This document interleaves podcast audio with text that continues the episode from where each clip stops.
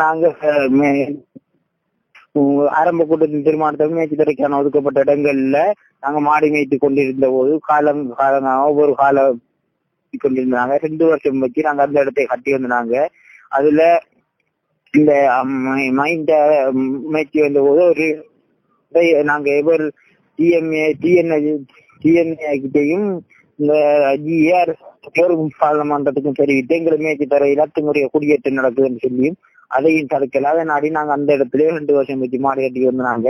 எங்களை ஒதுக்கப்பட்ட இடத்துல சட்ட பயிற்சியாளர் நாடி நாங்க அதே இடத்துல இருந்து நாங்க எங்களுக்கு எங்களுக்கு எந்த வித இதுமில்லா வந்து மைந்தர் அரசாங்கம் இருக்கக்குள்ளையும் கடுகுடிகளை நாடுகள்ல மைத்திரி அரசாங்கம் வந்ததுக்கும் பிறகும் எங்களுக்கு இந்த எரித்து உங்களை பிடித்து கொண்டு அடித்தும் மேய்ச்சி த இது இல்லை என்று திரட்டி கொண்டு தமிழர்களுக்கான இந்த தமிழரை வெறுத்து செய்யற செயல்களுக்கு மைத்திரிக்கு போல வாக்களிக்கும் தமிழர்களுக்கு வாக்களிக்கும் எங்களை இப்பயும் புறக்கணித்துக் கொண்டுதான் உம், பார்க்கிறார்கள். இதனால் எங்களுக்கு அல்ல இது இந்த கடுமையாக நாங்க தாக்கப்பட்டு வருகிறோம்.